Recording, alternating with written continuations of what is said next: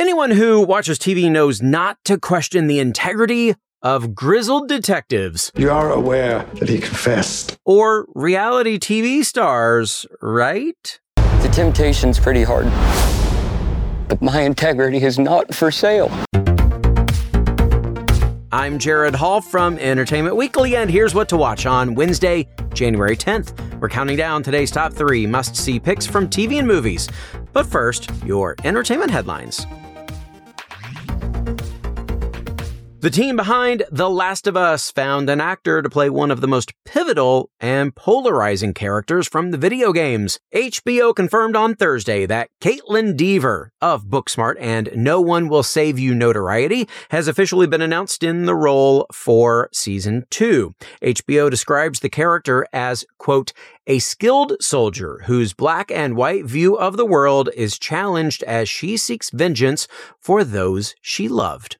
Dever, who was nominated for an Emmy for Dopesick and a Golden Globe for Unbelievable, was once in the running to play Ellie for The Last of Us Season 1, a role that ultimately went to Bella Ramsey opposite Pedro Pascal's Joel. The Last of Us Season 2 will begin filming this year ahead of a planned 2025 premiere on HBO.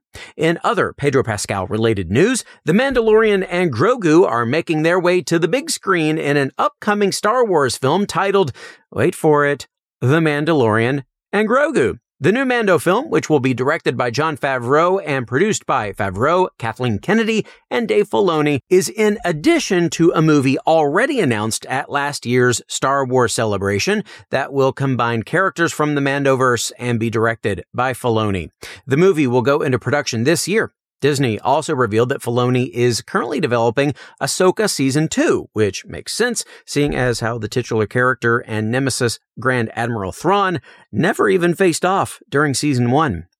Our flag means death is walking the plank. David Jenkins' heartfelt pirate comedy has been canceled by Max, which confirmed the news. This comes after the show aired its second season last fall, chronicling the unexpected love story between pirate captains Stede Bonnet, played by Rhys Darby, and Blackbeard, played by Taika Waititi. Sinead O'Connor's cause of death has been revealed by a United Kingdom coroner months after the Irish singer and songwriter unexpectedly died at age 56 in July 2023.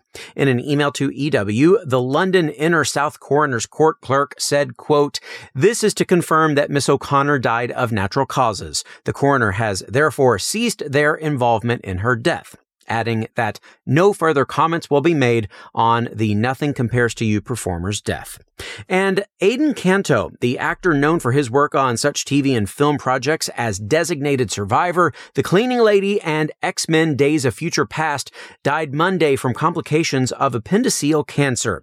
He was 42. Born in Mexico and raised in Texas, Canto first pursued a career in music. After penning several songs for films and TV shows in Mexico, he branched out into acting. Canto appeared in a stage adaptation of Pedro Almodovar's All About My Mother before landing his first TV gig in 2009. He made his American acting debut with a 10 episode stint on the Kevin Bacon led thriller The Following and went on to play White House Chief of Staff Aaron Shore on Designated Survivor, real life politician Rodrigo Lara Bonilla on Narcos, and mobster Armand Morales on The Cleaning Lady. Canto's other TV credits included Blood and Oil, Second Chance, Mixology, and The Catch. In addition to playing the powerful mutant Sunspot in X-Men Days of Future Past, Kento appeared in the movies Amanda and Jack Go Glamping, Two Hearts, Bruised, The Devil Below, and Agent Game. He directed two short films, Before Tomorrow and The Shot. For more on all of these stories, plus other news, reviews, interviews, and more, head on over to EW.com. Number On the heels of Squid Game, the challenge's success, Netflix is back with another reality competition at our number three pick today. The Trust, a game of greed starts with 11 contestants and they've all already won an equal portion of $250,000. The game, which has been referred to as a social experiment, asks them whether they want to keep it that way or find ways to kick other contestants out of the house, leaving a bigger share of the prize money for the remaining contestants. Here's the trailer. This is a trust. It promises each of you an equal share of a quarter million dollars. Throughout your time here, you'll each make a choice share the money equally or vote people out to keep more for yourself. All it takes is one vote to send somebody out this house. I'm listening. You're already winners, but the question is will you keep it that way? More money, more money. I am a full time rancher. I'm not your typical grandma. I'm a police officer, but I tell people I'm a stripper. Baby, we got a house full of liars. You see these boxes? They're filled with secrets about the people sitting across from you. I slept with over 150 people. At 21 years old, I became a millionaire. Do they deserve to be here? They already have money. Below this house is a vault. You'll be presented with an offer. You each get $10,000 if someone goes home. It is hard to pass up an offer like this. I want to take 10K each, and Jay should be going home. Hosted by former CNN anchor Brooke Baldwin, the show is a different kind of competition because no one has to be eliminated in any given episode. Also, it only takes a single vote to toss someone out. But that vote can sow distrust and lead to the voter's own ouster next time. It's almost guaranteed to bring serious drama and stealthy backstabbing. The first four episodes of The Trust, A Game of Greed arrive on Netflix today. Number two. There won't be any time traveling or cursing out MPs from the great Peter Capaldi in our number two pick today, the series debut of Criminal Record. The show stars Capaldi and Cush Jumbo as investigators, one starting a promising career, the other protecting a storied legacy. They're put on a collision course by a single phone call that leads Jumbo's Detective Sergeant June Lenker to reassess an old murder case that may have been mishandled by Capaldi's Chief Inspector Daniel Hegarty. The confession Hegarty got from a killer doesn't sit well with Lenker after the call, and she's determined to find out what really happened. Here's the trailer. Go ahead, just tell us. I killed her. Daniel Hegarty. June Lenker, thanks for seeing me. I'm investigating a, a phone call. Police? Listen, he's gonna kill me. How can I help? They made an allegation. It was an old case that you'd worked. A long time ago, my boyfriend, he stabbed her. You are aware that he confessed. What if he's innocent? That case was investigated fairly. What is he hiding? Let it go. Dan is one of the good ones. There are things that nobody teaches you. Sometimes you have to go the extra mile. There's no shame in that. We got our man. No, you've got a confession. We need to cover our backs. She's got it in for us. I think he wants to fight. I can do that. That's the game. Collateral damage. Do you know the difference between order and chaos? Are you going to stop me?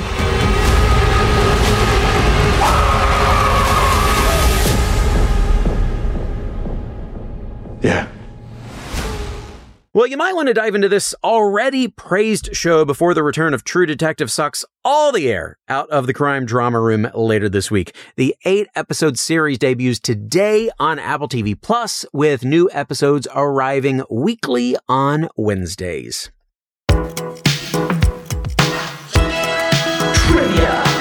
It's trivia time. Capaldi has won an Oscar and multiple BAFTA awards. But before he was an acclaimed actor, he was in a punk band called the Dream Boys, which also counted among its members. Which former late night talk show host was it? Tom Snyder, Craig Kilborn, or Craig Ferguson? Stick around for that answer, as well as today's number one pick. What to Watch will be right back.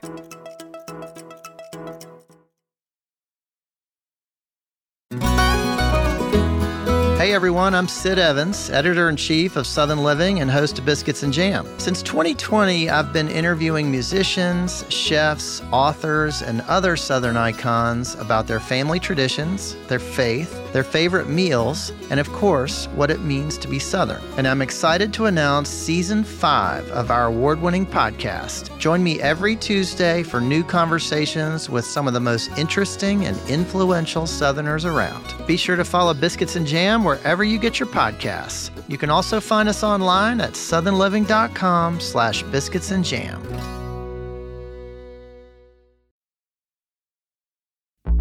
Welcome back to EW's What to Watch.